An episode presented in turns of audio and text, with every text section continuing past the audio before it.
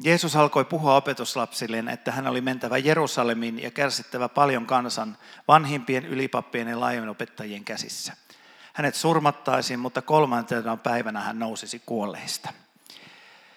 Pietari veti hänet erille ja alkoi nuhdella häntä. Jumala varjelkoo, sitä ei saa tapahtua sinulle, Herra. Mutta hän kääntyi pois ja sanoi Pietarille, väisty tieltäni saatana. Sinä tahdot saada minun lankeamaan. Sinun ajatuksesi eivät ole Jumalasta, vaan ihmisestä. Aika semmoinen rankka kohta.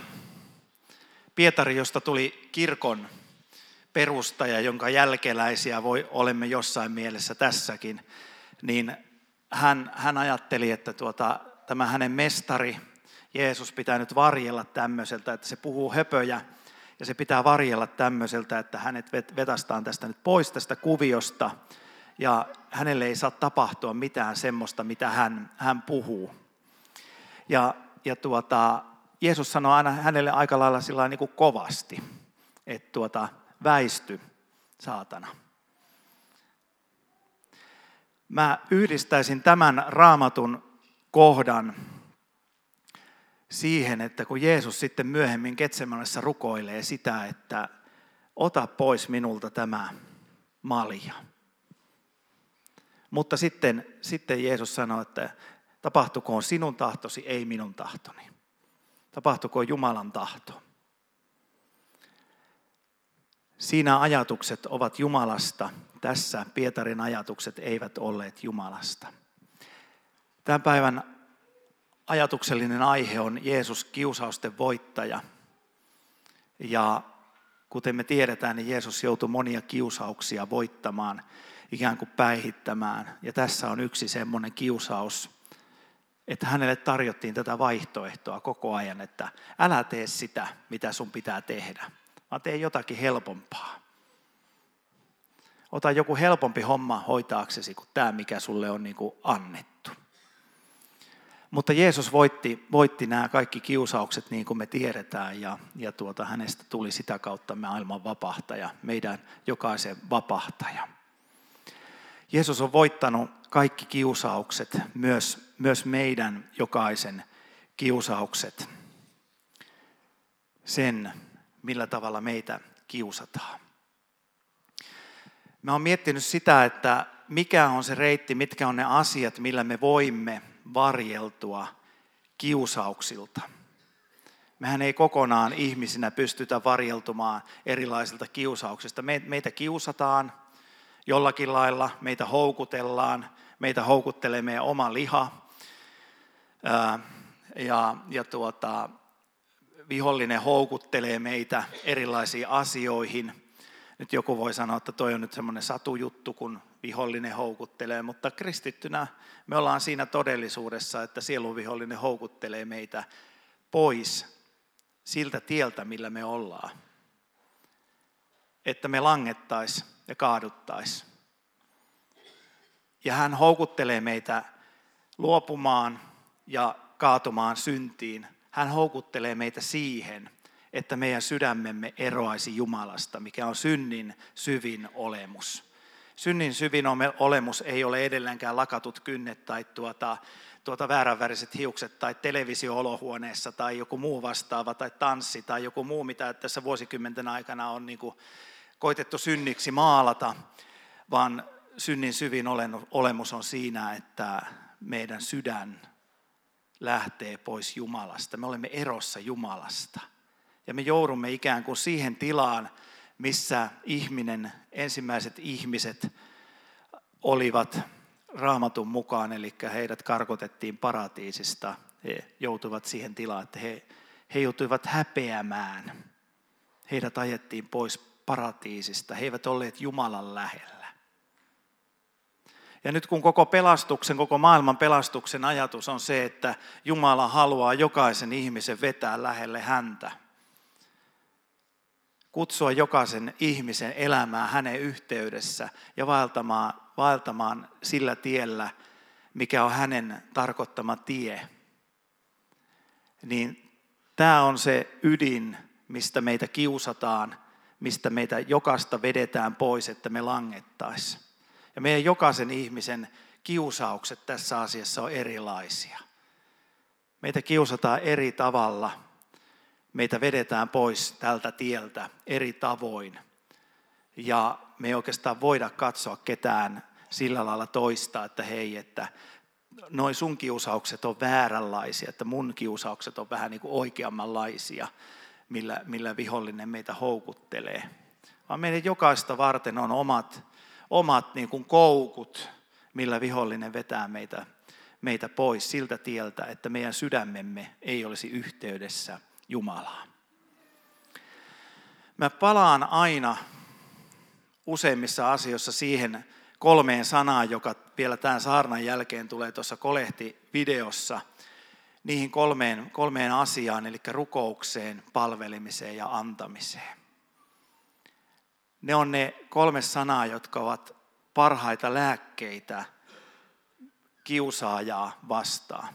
Ne on myös niitä alueita, jossa meitä kiusataan eniten. Ja jos me halutaan elää elämää mahdollisimman vähillä kiusauksilla, niin me, meidän tulee muistaa nämä kolme sanaa ja elää elämäämme näiden kolmen sanan mukaan. Eli rukouksen, palvelemisen ja antamisen tiellä. Ne ei ole lain kirjaimia, vaan ne on Jumalan armon kirjaimia. Jumala on valmistanut meille semmoisen tien, jota me voidaan kulkea, että me kerran olisimme taivaan kirkkaudessa ylistämässä häntä ikuisesti. Sakari Heikkilän sanoi ja säveli. Se oli oma lisäys. Mä herätin teidät vaan, kun te olitte sen verran nukkuneen näköisiä. Mutta se on, se on Jumalan tarkoitus, että me olemme kerran, kerran tuota taivaassa, kerran häntä lähellä todellisesti, ilman mitään kiusausta, ilman mitään syntiä. Siihen Jumala haluaa johtaa ja sen takia hän on valmistanut meille armon tien kulkea, että me pysyisimme häntä lähellä ja voisimme välttää vaarat, vaikkakin me väistämättä kaadumme elämässämme useita kertoja, mutta sitten meitä vakuutetaan, että me saadaan juosta Jumalan armon suojiin. Se ensimmäinen asia on se, että rukoillaan. Meillä oli tänään iso porukka tuolla rukous ihmisiä koolla, joista osa, osa on täällä ja osa oli jo aamulla tuolla messussa ja lähtivät nyt välillä jo kotiin. Ja, ja tuota, rukous on aivan erityinen tietysti armolahja, mutta rukous on meidän kaikkien, kaikkien se tie, jota kautta me pysytään mahdollisimman lähellä Jeesusta Kristusta mahdollisimman lähellä siinä, mihinkä Jumala on meidät kutsunut, mihin Jumala on meistä jokaisen tarkoittanut. Ja mä vertaan Jumalaa, Jumalan suhdetta, rukoussuhdetta avioliittoon. Se on oikeastaan mulle eniten opettanut rukouksesta, kun vertaa sitä avioliittoon tai parisuhteeseen, mitä se on. Ja nyt en tarkoita sitä, että jos et sä ole, ole avioliitossa tai parisuhteessa, niin tuota, en tarkoita sitä, että, että sä et osaisi rukoilla tai sulla ei olisi semmoista ymmärrystä, mutta, mutta se on hyvä kuva yleensäkin suhde toiseen ihmiseen, mitä se on, mitä rukous on. Ja me unohdetaan aika usein se, että rukous on niin oikeastaan maailman jännittävin asia. Me saadaan olla yhteydessä elävää Jumalaa. Elävä yhteys elävää Jumalaa. Samalla tavalla, jos me ajattelemme, että mä oon puolisoni kanssa yhteydessä, me puhutaan, me yritetään tehdä mahdollisimman paljon yhdessä asioita, viettää yhteistä aikaa, oppia tuntemaan toisiaan. Se on jännittävää, jännittävää huomata, että vuosien myötä aina vaan löytyy uusia asioita ja, ja toisesta ja oppii, oppii tuntemaan toista uudella tavalla. Ja rukous on jotakin tämmöistä. Rukous on jotakin sitä, mistä, mistä tuota Jumalan elämä taivaasta valuu meidän sydämiimme. Se on syvällisesti jotain, jotain semmoista ihan järisyttävää asiaa. Ja syvällisimmin se on sitä, että me olemme yhteydessä, meidän sydämemme sykkii Jumalan kanssa samaa yhteyttä. Rukousta on hirveän erilaista. Mä olen erittäin, erittäin, erittäin huono rukoilemaan sillä, että mä istusin tuohon penkkiin ja sitten mä laitan kädet ristiin ja mä rukoilen. Koska mä olen niin rauhaton ihminen, että tuota, se ei ole mulle niin kuin luonteva paikka olla niin kuin paikallaan, vaan mä mieluummin kävelen ja rukoilen. Ja, ja jotenkin mä oon tullut siihen tulokseen, että koko elämä voi olla sillä lailla rukousta. Eli joka päivä, että rukouksesta muodostuu semmoinen, niin kuin, se on ihan normaalia juttelua Jumalan kanssa. Ihan missä tilanteessa tahansa ja sitä tapahtuu missä tilanteessa tahansa. Ja sitten mä jotenkin ajattelen, että myös Jumala, Jumala vetää mua niin kuin rukoilemaan ja yhteyteen hänen kanssa, koska tuota, se on jotakin suurempaa kuin mikään muu tässä maailmassa. Saa rukoilla, saa olla yhteydessä Jumalaa. Jokainen ihminen maailmassa rukoilee. Kaikki eivät rukoile varmastikaan isää, poikaa ja pyhää henkeä, mutta rukous on jotain niin syvällistä ihmisen rakenteessa. Yksi hyvä, hyvä vertaus rukouksesta on se, että, että tuota, kaikki ainakin rukoilee, kun lentokone lähtee ilmaan. Jos olet lentokoneessa, niin tuota, suurin osa ihmisistä rukoilee. Ne ei tiedä, ketä ne välttämättä rukoilee, mutta ne rukoilee, että voi kun tämä kottero pysyisi täällä ilmassa. Ja ja tuota, mutta älkää sitten lohduttako, lohduttako ketään, niin kuin mä lohdutin yhtä tyttöä, joka pelkäs laskeutumista Helsinki-Vantaalle yli kaiken. Ja mä sitten lohdutin, että voi kuule, nämä on kaikki tullut alas, ei näistä kukaan ole jäänyt taivaalle, niin tuota, sillä ei ollut hyviä seurauksia. Mutta, mutta, tuota, mutta kaikki rukoilee lentokoneessa. Tai suurin osa. Kaikki rukoilee jossakin, koska rukous, yhteys johonkin – on meissä ihmisissä oleva asia. Ja siksi on hyvä rukoilla Jeesusta Kristusta, isää, poikaa ja pyhää henkeä, kolmiyhteistä Jumalaa ja elää yhteydessä hänen kanssa, koska siltä valuu myös se elämä meihin, jolla me voidaan välttää sitä meidän elämän karikkoja, mitä meille tarjotaan koko ajan. Niitä lankeemuksia, niitä karikkoja, mitä meille tarjotaan koko ajan. Toinen asia, minkälaiseen elämään meitä kutsutaan varjeltumaan niiltä houkutuksilta, mitä tässä maailmassa on. Lähinnä yksi suurin on itsekkyys, itsensä käpertyminen, semmoinen jopa narsismi on vaarallinen sana, mutta jopa semmoinen niin kuin narsistinen itsekeskeisyys. Sehän on meidän ajan yksi isoimpia asioita. Ja se on myös asia, se minä olen myös helposti se asia, joka kääntää meidän sydämemme pois Jumalasta, koska mä ajattelen, että minä saan jostakin muualta sen, mitä mitä mä en voi saada Jumalalta. Jossain muualla on tarjolla jotakin enemmän. Ja Jumala kutsuu meitä sen tähden palvelemaan. Raamatussa sanotaan, että se, joka tahtoo pelastaa elämänsä, kadottaa sen, mutta joka elämänsä minun tähteni kadottaa, on sen pelastava. Eli raamatun korkein ohje tässä asiassa on se, että kadottakaa elämänne Antakaa elämänne eläväksi uhriksi Jumalalle. Suostukaa siihen, minkä teitä kutsutaan palvelemaan. Niin te voitte löytää elämän. Löytää todellisen elämän. Palveliminen on se asia, jonka kautta meistä voi tulla Jeesuksen kaltaisia. Edes pieneltä osin. Joskus aikoinaan vähän nuorempana kristittynä mulla oli tapana ajatella, että nämä on kaikki ihan humpuukia, nämä ora et lapora, rukoilijat, teet työtä ja kaikki tämmöiset lauseet, että eihän se nyt noin vähällä mene, että pitää sitä nyt vähän enemmän tehdä. Mutta, mutta kuitenkin, jos me halutaan elämässä välttää meidän elämän suuret karikot, mihinkä meitä automaattisesti houkutellaan, niin se tie on siinä rukouksessa ja palvelemisessa. Ora et labora. Rukoile ja tee työtä Jumalan valtakunnassa.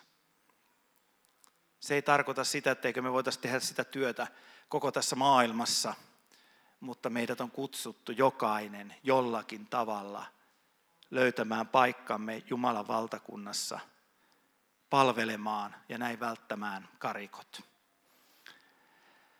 Raamattu sanoo, että kaikista paras, ai, paras tapa käyttää aikamme, joka ei jää ilman palkkaa, on se, että me käytämme aikamme Jumalan valtakunnan hyväksi. Se aika ei mene hukkaan. Ja mä ajattelen, että kun me eletään paaston aikaa, niin se oikea paastohan on sitä, että me huolehdimme köyhistä, huolehdimme toisista ihmisistä, palvelemme Jumalan valtakunnassa toisia ihmisiä. Se on se oikea paasto. Ja kyllä meitä vähän niin kuin tökitään jokaista länsimaista ihmistä erityisesti tikulla, että hei, kattokaa nyt mitä te olette saaneet ympärillenne. Ei syyttäen, mutta kutsuen, että antakaa siitä osa palvelukseen Jumalan valtakunnassa sillä että jotkut muukin vois saada osan tästä asiasta. Se aika, mitä me annetaan Jumalan valtakunnalle, se ei mene hukkaan. Mä oon tässä aina aika usein jotenkin koitan arvioida, mulla on semmoinen mittarikin, että paljonko mä käytän ruutuaikaa viikossa ja kaikkea tämmöisiä. Ne on järkyttäviä määriä. Osan tietysti joutuu työn takia käyttämään myös ruutua, mutta, mutta tuota, ne on järkyttäviä määriä, mitä me käytämme. Esimerkiksi sosiaaliseen mediaan, vastaamme erilaisiin viesteihin, käytämme, käytämme siihen, olemme kiinnostuneita siitä, siitä, että kun joku on keittänyt, keittänyt jauhelihakeittoa ja, ja tuota, Tämä on muuten asia, jota varmaan 50 vuotta sitten olisi pidetty aivan hulluna, jos joku, joku tuota peukuttaa sitä, että joku on keittänyt jauhelihakeittoa ja sanoo, että vau, miten sä oot osannut ja niin poispäin. Ai sä oot ostanut makkaraa kaupasta, miten hieno asia. Mutta tämmöisiä asioita, mutta me käytetään aikaa varmasti moneen semmoiseen asiaan, mikä menee täysin hukkaan. Ja meitä kutsutaan kuitenkin käyttämään aikamme hyvin.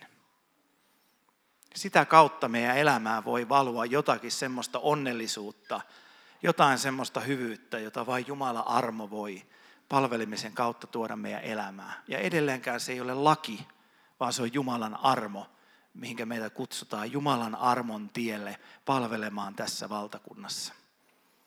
Ja Jumala ei jätä palkatta meitä jotka palvelemme Jumalan valtakunnassa. Me saamme palkkamme siitä aivan varmasti. Ja jokaisen ihmisen yksi haave on tulla suureksi. Jokainen haluaa ehkä jollakin tavalla tulla kuninkaaksi. Ja kouluissakin kirjoitetaan semmoisia aineita, että tota, mitä jos olisin kuningas tai presidentti tai, tai pääministeri tai en mä tiedä kirjoitetaanko enemmän, mutta silloin joskus vuosia sitten kirjoitettiin. Mutta jokaisen on halu tulla suureksi ja Jumalan valtakunnassa tässäkin on tie, joka on tie, jonka kautta me voidaan välttää elämämme karikkoja ylpeydessä – omavoimaisuudessa, omassa suuruudessamme. Joka haluaa tulla suureksi, täytyy olla kaikkien palvelija. Siihenkin on Jumalan valtakunnassa tie, että me voisimme välttää ihmisenä tämän kiusauksen, emmekä kaatuisi siihen kiusaukseen niin, että jossain vaiheessa me huomaisimme, että taivasten valtakunta ei ole enää meitä varten. Kolmas asia, joka tulee usein esille ja tulee tänään vielä, on se lahjoittaminen. Mä oon pyörittänyt päässäni aivan hirveän määrän sitä asiaa, että miksi Raamattu puhuu niin valtavasti rahasta. Ja miksi, miksi niin valtavasti puhutaan raha-asioista. Ja, ja mehän ollaan, suomalaiset on oikein erityinen kansa siinä, että mehän on aivan hurjaa lottoa lottoajia ja mehän laitetaan rahaa hirveästi niin kuin rahapeleihin ja tokihan sieltä jaetaan sitten moniin hyviin tarkoituksiin, mutta tuota, mehän, mehän, meillähän on suuri haave tulla rikkaaksi. Ja Raamattu määrittelee, että, että se rikastumisen himo, se on kaiken pahan alku ja juuri. Ja siksi Jumala kutsuu meitä myös sille tielle, että me antaisimme omastamme sen, mikä meille on hyvä antaa. Että me pysyisimme sillä nöyryyden tiellä Jumala edessä. Ei se ole pakontie, eikä se tie, että nyt pitää näin ja näin ja näin ja näin paljon. Jos ei pysty, niin ei pysty, mutta, mutta Jumala kutsuu meitä sillekin tielle sen tähden, että, että me pysyisimme tällä tiellä. Nimittäin loppuviimeksi, ainakin tässä vaiheessa, on jo huomannut sen, että tavaraa ei tarvi enää yhtään enempää. Ja raha on silloin hyvä, kun sitä on just sen verran, että sillä pärjää. Ja, ja kaikki muu on turhaa. Ainahan voisi ostaa jotakin. Koko ajan voisi ostaa jotakin ja aina voisi hankkia jotakin ja, ja me voidaan jäädä ikään kuin kiinni siihen koukkuun tässä maailmassa, että mun pitäisi saada jotakin, jotakin, jotakin koko ajan. Sitten mä oon onnellinen, kun mulla on vähän isompi televisio tai mulla on vähän parempi nojatuoli tai vähän, vähän jotakin enemmän, niin sitten mä oon onnellinen.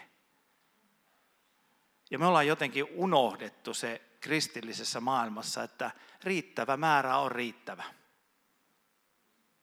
Ja Jumala haluaa meidän elämää antaa riittävän määrän. Mä en tarkoita sitä, että jos jollakin on sellainen tilanne, että ei ole riittävästi. Se on sairaan, sairaan kristillisyyden, sairaan maailman tulos, että jos jollakin ei ole riittävästi, koska me emme ole silloin jakaneet toiset tarpeeksi omastamme, että kaikilla olisi riittävästi mutta meitä kutsutaan siihen, että me huolehtisimme siitä, että muilla on riittävästi. Ei sen tähden, että joku asia sinänsä menisi eteenpäin, vaan sen tähden, että me pysyisimme sillä tiellä, mihinkä meidät on kutsuttu. Eli kaikki nämä asiat on tarkoitettu sen tähden, että me emme lankeaisi suunnattomiin kiusauksiin ja sitä kautta syviin synteihin – ja sitä kautta pois Jumalasta. Sen takia me jotenkin niin kuin paukutetaan tätä verkostollakin tätä elämäntapaa, että rukoile, palvele ja lahjoita. Se on, se on meille se elämäntapa, jonka meidät on kutsuttu. Kylvämään Jumalan peltoon monella tavalla – ja jopa niittämään tässä ajassa tai se antamaan toiselle ihmiselle mahdollisuus niittää siitä pellosta. Ja silti se ei ole paha asia, jos me olemme kylväneet ja joku toinen niittää. Mä haluan lukea vielä toisesta kirjeestä korintolaisille, korinttilaisille, mitä lie ovat, jotakin kreikkalaisia luultavasti. Mutta yhdeksäs luku, kuudes, kuudes jae. Eli toinen korintilaiskirje, yhdeksäs luku, kuudes jae sieltä. Huomatkaa tämä, joka niukasti kylvää, se myös niukasti niittää. Joka runsaasti kylvää, se myös runsaasti niittää. Kukin antakoon niin kuin on sydämessään päättänyt, ei surkeille, ei pakosta. Siitä ilosta, sillä iloista antajaa Jumala rakastaa. Jumala on voimallinen antamaan teille runsain määrin kaikkea armoa, niin että teillä on aina riittävästi kaikkea, voidaanko tehdä runsaasti kaikkea hyvää. Onhan kirjoitettu, hän jakelee, hän antaa köyhille, hän on vanhuskautensa pysyy ihan kaikkisesti. Hän, joka antaa kylväjälle siemenen ja suo ruoksi leivän, on antava teillekin siemenen ja lisäävä kylvönne ja kasvattava vanhuskauttenne hedelmät. Näin te kaikessa rikastutte ja voitte harjoittaa kaikenlaista anteliaisuutta, joka meidän kauttamme saa aikaan kiitosta Jumalalle. Tämä on yksi tien osa. Kaikki nämä kolme osaa tässä tiellä on niitä, jossa me annamme itsestämme pois. Saadaksemme itsellemme sen parhaan, mitä Jumala on meille luvannut. Pysyäksemme kiinni siinä parhaassa, mitä Jumala on meille halunnut antaa Jeesuksessa, Kristuksessa, hänen ristintyössä. Ja ymmärtääksemme se, että loppuviimeksi tämä maailma, maailma on aika turha. Ja me ollaan menossa läpi maailman, joka on täynnä turhuutta, kiusauksia täynnä, jonne me voimme langeta joka päivä erilaisiin asioihin. Me olemme menossa kohti jotain sellaista, jota me emme ehkä vielä voi ymmärtää. Me olemme menossa kohti täydellistä Jumalan armoa. Ja sen tähden Jumala kutsuu meitä välttämään kiusauksien teitä, että me olisimme hänen tiellä ja valtaisimme hänen tiellä. Ja siihen ainakin kolme viittaa tässä annettuna tänään. Muistetaan se, että Jeesus Kristus on meidän kiusauksien voittaja.